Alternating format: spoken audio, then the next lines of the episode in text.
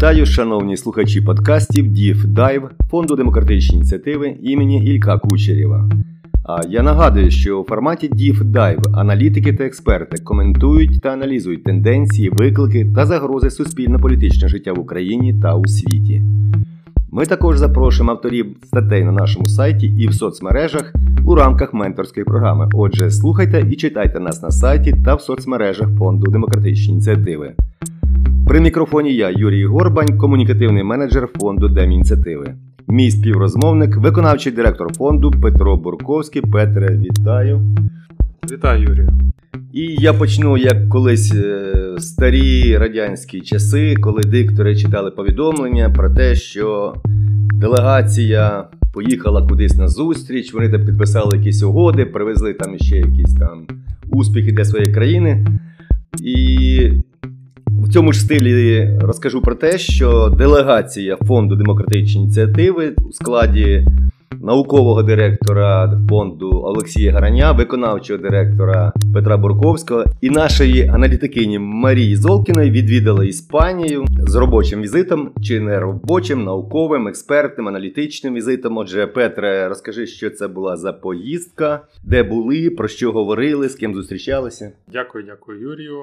Почнемо з того, що як взагалі цей візит став можливий. І тут е, треба дати такий ширший контекст.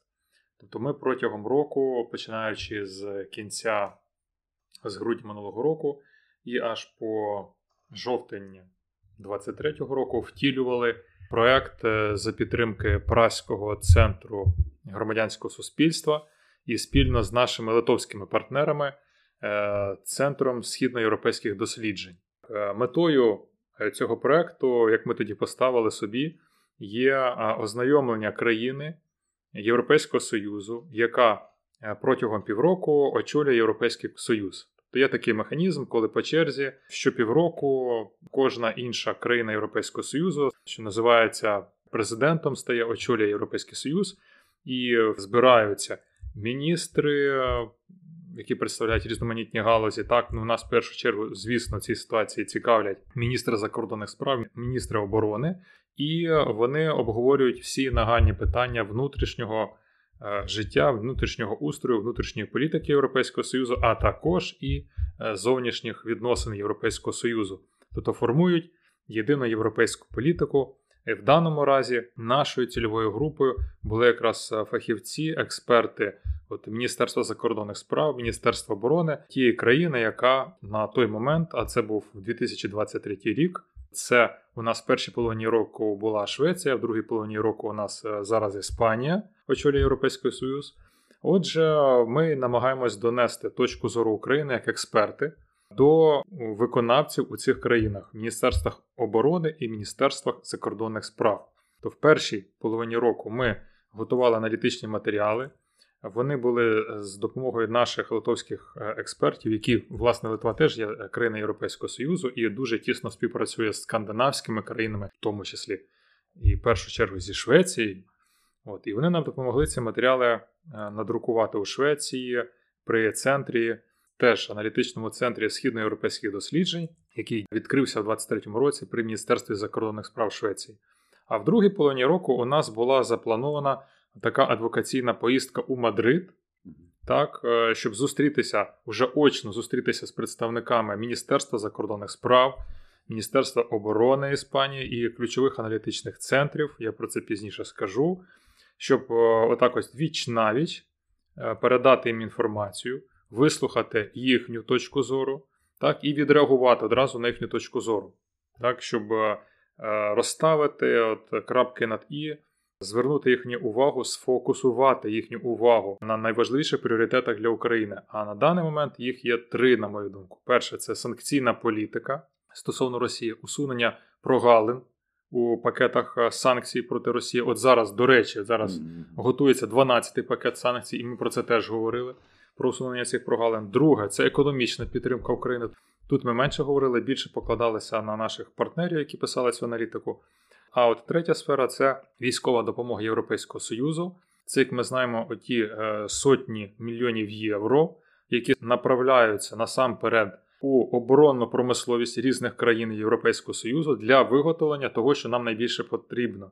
А нам найбільше потрібно, то якщо кажуть, що гроші це кров і економіки, і кров війни, то в нашому випадку це боєприпаси, так, які е, дозволяють нам здійснювати наступальні і оборонні операції на лінії фронту, і які, е, ну, взагалі, без яких е, нам важко уявити перемогу і звільнення наших територій. Тому це санкції, це те, що знижує і ослаблює нашого ворога, виробництво військової техніки, боєприпасів, передача нових технологій це те, що зміцнює нашу армію, наближає нашу перемогу. Ось це були основні теми розмови, які ми вели з е, фахівцями з середньою ланкою. Так, а це дуже важлива ланка у всіх міністерствах, яка готує рішення. Ми от про це говорили, е, вели розмову в Іспанії. Якраз хотів уточнити про, скажімо так, ієрархію, про рівень е, зустрічі ваших. А скажи, Іспанія далеко, Іспанія наскільки, скажімо так, проукраїнською є позиція саме лідерки, теперішньої лідерки Євросоюзу Іспанії? Е, треба сказати добре, тут невеличкий такий контекст. Е, насправді ситуація в Іспанії набагато краща, ніж е, ну, в більшості країн Європейського Союзу. І тут треба звернути на кілька речей. Перше, у іспанців дуже сильна історична пам'ять. Вони дуже добре знають, що це таке, коли іноземні держави сильні іноземні держави втручаються в твої внутрішні справи. От е, Для слухачів, можливо, які не знають або десь там призабули історію, то у 30-х роках з 36 по 39 рік в Іспанії була громадянська війна, і в цю громадянську війну втручалася е, нацистська Німеччина, фашистська Італія на одному боці, а на іншому боці втручався Радянський Союз. Тобто воювали цілі дивізії з цих країн, тобто іноземці, воювали на боці одної іншої сторони. І це були великі чесні руйнування. Після 39-го року і аж до ну, 75-го в Іспанії була диктатура Франко. Так, доволі жорстка диктатура, яка ну, фактично країна була політично ізольована. І після того, з 75-го року, починається перехід до поступовий перехід до демократії. В 80-х він так закріплюється. Важливу роль е, зіграв, до речі, іспанський монарх. Відновлення монархії було в Іспанії.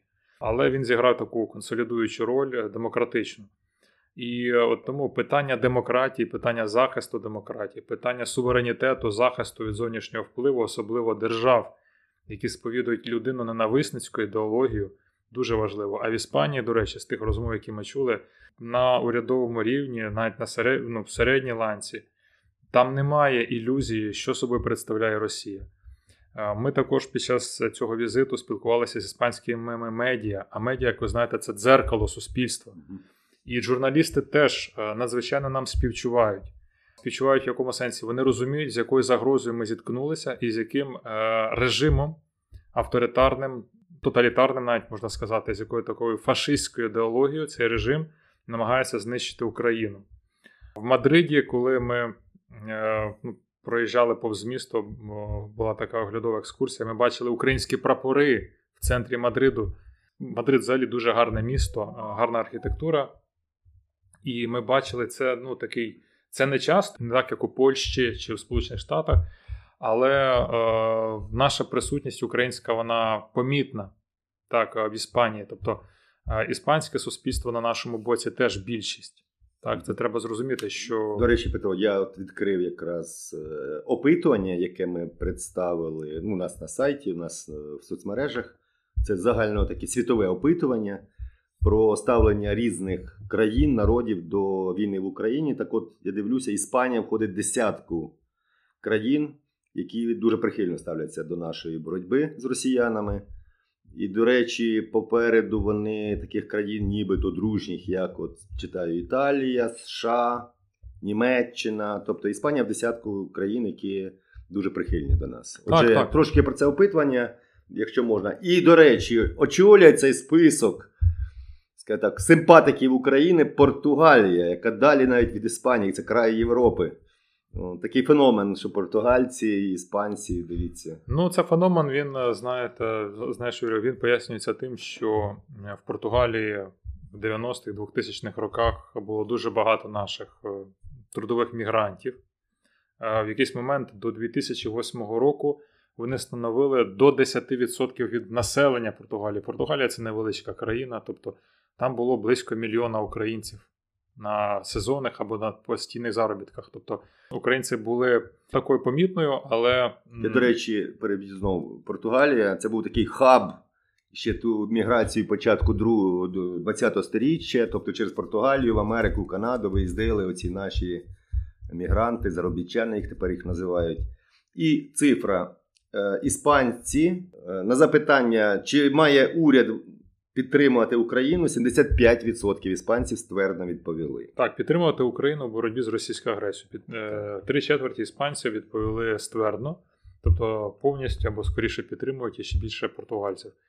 Як я кажу, тут грає історична пам'ять, тут грає той фактор, що вони е, розуміють, яку загрозу собою несе Росія. Е, Іспанці дуже чутливо ставляться до підривної активності Росії у е, Африці.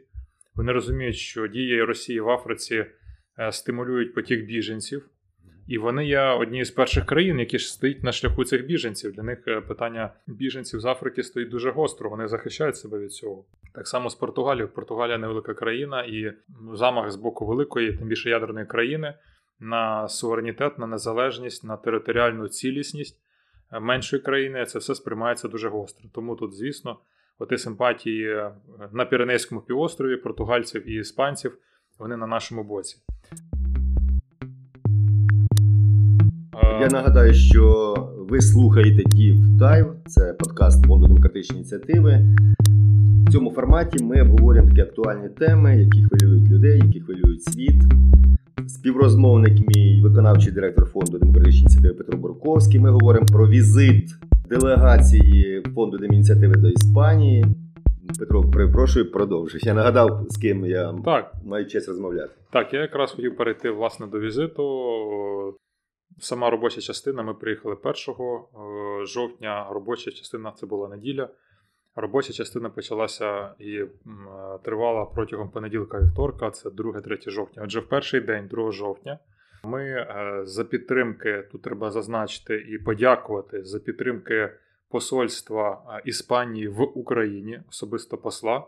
Ми е, мали дуже продуктивну зустріч, яка тривала десь півтори години у Міністерстві закордонних справ Іспанії. Зустрілися, тобто, з одного боку, ми сиділи нас троє. Ну і наш, наш колега Литовський, який був координатором, нас супроводжував. А навпроти сиділо шестеро керівників і заступників керівників департаментів Міністерства закордонних справ Іспанії. Тобто, це департаменти європейських справ, департаменти безпекового співробітництва, департамент економічного співробітництва, департамент, який відповідає за санкції, департамент, е, який відповідає за відносини зі Східною Європою. Тобто такий цілий комплекс е, питань. Ми представили дуже стисло свої ідеї.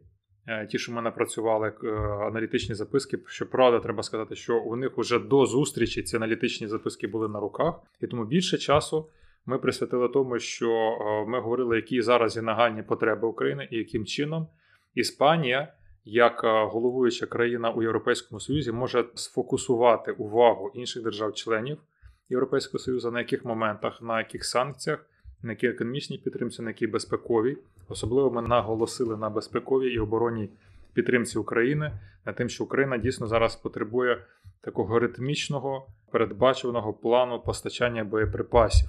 І тут треба ж звернути увагу, що Іспанія має це виробництво, до речі, боєприпасів 155-го калібру. Це для тяжкої артилерії, для гаубиць, якраз натівського стандарту. І розгортання цього виробництва воно є перспективним. Це нові робочі місця. Так, е, це значні доходи у бюджет Іспанії. Ну і це певні інвестиції у майбутні технології, в розвиток цього виробництва. Тому не зацікавлені у цьому. Е, Ну є ще й низка інших сфер, де Іспанія може бути в оборонних технологіях нам корисною, і для неї це теж буде корисно. Мова також йшла і про передачу певних е, залишків, надлишків броньованої техніки. Ну, це таке питання. Але головне це, звісно, виробництво боєприпасів. Е, На майбутнє розгортання цього виробництва воно буде використовуватись і НАТО. Тобто Іспанія в цьому зацікавлена. Петро, скажи, от наскільки важлива, ну про зброю ти говориш, ми ж не мілітаристи, ми науковці, ми аналітики. Так. Тобто це справа військових, там калібри, формати озброєння. Скажи, наскільки важливо, щоб державні органи, там Міноборони, МЗС України працювали і таким не тлом, а якоюсь там другою лінією фронту або лінією оборони йшли аналітичні громадські організації, та ж діаспора. Тобто, наскільки це важливо, наскільки воно дієво? Це дуже важливо. Поясню з простої точки зору, оскільки я сам працював 14 років в державному аналітичному центрі да, при президентові України. Виконавцям, бюрократам дуже часто бракує інформації. Тобто вони беруть інформацію, та, яка є на сьогодні. А інформація, яка є на сьогодні, вона сформувалася вчора. І ця інформація зазвичай, е, ну, в чому особливість, що вона перевірена, достовірна, але вона е, ну, практично завжди вона певною мірою вже застаріла, особливо в ситуації кризи. І коли від тебе, як працівника політики, вимагають е, певних пропозицій, що можна зробити, що досяжно, так, що раціонально, що ефективно, то тут є два елементи. Один елемент такий сталий, це те, що передбачено законом, так, на що є економічні ресурси, і є компонент або елемент е, ну, певної творчості. Це те, що можна зробити. І от е, країни, якраз у цього елемента творчості, е, щоб подати якісь нові рішення або ну, нестандартні чи нові, треба нова інформація. А оскільки в тебе є купа твоїх інших зобов'язань по роботі, то часу на якийсь пошук, тим більше перевіреної інформації, його немає. І тут якраз у пригоді стають аналітичні центри, які мають хорошу репутацію, так як наш фонд, інші аналітичні центри європейські, які е, чому репутація важлива, які е, подають інформацію, і цій інформації можна довіряти, оскільки це люди науковці, і вони зобов'язуються. Тобто за цю інформацію стоїть їхня репутація, їхній досвід, їхні знання, тобто інформація, якій можна довіряти і на яку можна покладатись. І це є величезною допомогою для держави. Це економить ресурс часу. В першу чергу, навіть не на пошук, не на пошук, а на перевірку достовірності. А так уже є люди, які це все знайшли, продумали, перевірили кілька разів, так, і вже подають тобі готовий продукт. Ось такий готовий продукт і е, потрібен якраз е, в хорошому сенсі бюрократам на середньому рівні, щоб далі ця інформація йшла на вищий рівень і далі на вищий рівень бюрократії, де вона затверджується, і далі на рівень прийняття рішень політичних. Тому да, така робота дуже потрібна, е, і вона е, ну, і ця потреба зрозуміла саме для людей, які працювали в державному секторі. І ця робота, що дуже важливо, вона має бути виконана якісно і англійською мовою щонайменше. Ідеально, звісно, це мовою тієї країни, де ти працюєш, тому ідеально це має бути, якщо для Франції, французькою, для Іспанії, іспанською, і так далі, і так далі, і так далі. І звісно, ну, інший елемент це те, що ми робимо, що треба працювати з громадською думкою, тобто давати коментарі в медіа, інтерв'ю. Бо коли навіть бюрократи, коли виносять рішення до політиків, політики кажуть: а чому я в цьому зацікавлений? А ти зацікавлений в цих рішеннях, тому що про них вже знають твої виборці. Вони читають пресу, твої виборці читають пресу. А в пресі вони можуть побачити думку, що от Україні треба допомагати, бо інакше Росія після перемоги над Україною вона піде далі і доведеться посилати війська в інші країни, вже щоб захищати НАТО. Щоб цього не сталося, треба допомогти Україні. Якщо це є в пресі, то тоді політику важко відкинути оці рішення, які пропонуються бюрократами. Тобто, з одного боку, ми допомагаємо нашим колегам, теж науковцям і аналітикам в державних структурах інших країн. З іншого боку, ми створюємо е, певний такий позитивний тиск через засоби масової інформації. Ми поширюємо відомості про Україну, поширюємо аргументацію на користь України тією мовою, яка є доступна, ну яка є зрозуміла і доступна для громадян, е, ну в даному разі Іспанії. Петро, і наш час уже підбігає до кінця. Скажи, будь ласка, ви ж е, на цьому крапку не поставили у подальшій роботі з іспанським урядом, з Євросоюзом? Ні, не поставили, бо крім уряду, ми ще зустрічалися другий день, 3 жовтня, з аналітичними центрами. Тобто, один це був державний, це інститут стратегічних досліджень при Міністерстві оборони. Там теж у нас була зустріч, було четверо військових, е, троє полковників, один генерал, керівник цього інституту, і ми теж говорили півтори години, спілкувалися про ситуацію на фронті, про Україну і деякі інші речі. І в нас ще була дуже важлива і цікава зустріч, яка тривала дві години в Королівському інституті Елькано. Це провідний аналітичний центр Іспанії, який є радником королівської сім'ї іспанського монарха. Е, Чому це дуже важливо? Бо монархії у Європі вони між собою пов'язані там не лише сімейними да, е, зв'язками, а і ну, певним колом спілкування. І монархи в е, цілій низці європейських країн вони є лідерами громадської думки. І до їхньої думки прислухаються змушені прислухатися політики. І тому, коли іспанський монарх чи монарх у Нідерландах каже, що наше завдання підтримати Україну, то політики усіх спектрів, хіба що тільки ну, запеклі антимонархісти, якісь там дуже крайньо ліві, е, але всі інші змушені слухатись. І їм дуже важко йти наперекір волі монарха, бо це не воля монарха, це вираження громадської думки їхньої країни. От, е, і ми не- і на цьому рівні працюємо, досягли хороших результатів, зав'язалися контакти. Я сподіваюся, що в наступному році теж е, ми продовжимо, будемо готувати і спільні публікації, і, можливо, навіть спільні проекти з цими аналітичними центрами. Тому так, е, ми завдяки цьому візиту не лише говорили з державними установами, а й з недержавними, і підготували ну, певне підґрунтя для роботи у наступні роки. Зрозумів. Дякую, Петре. Приємно, що наші організації цінують у Європі, приймають на такому високому рівні, що дуже нас тішить. Отже, продовжуємо в цьому ж дусі. А я нагадую, що ви слухали Дів Дайв, це подкаст фонду демократичні ініціативи. Я розмовляв з виконавчим директором фонду Петром Бурковським. Цей матеріал буде розміщений на сайті та в соцмережах фонду. А записувала і готувала матеріал до етеру наша звукорежисерка Ксенія Кутова. При мікрофоні був Юрій Горбань. Ходіть безпечні і здорові. На все добре.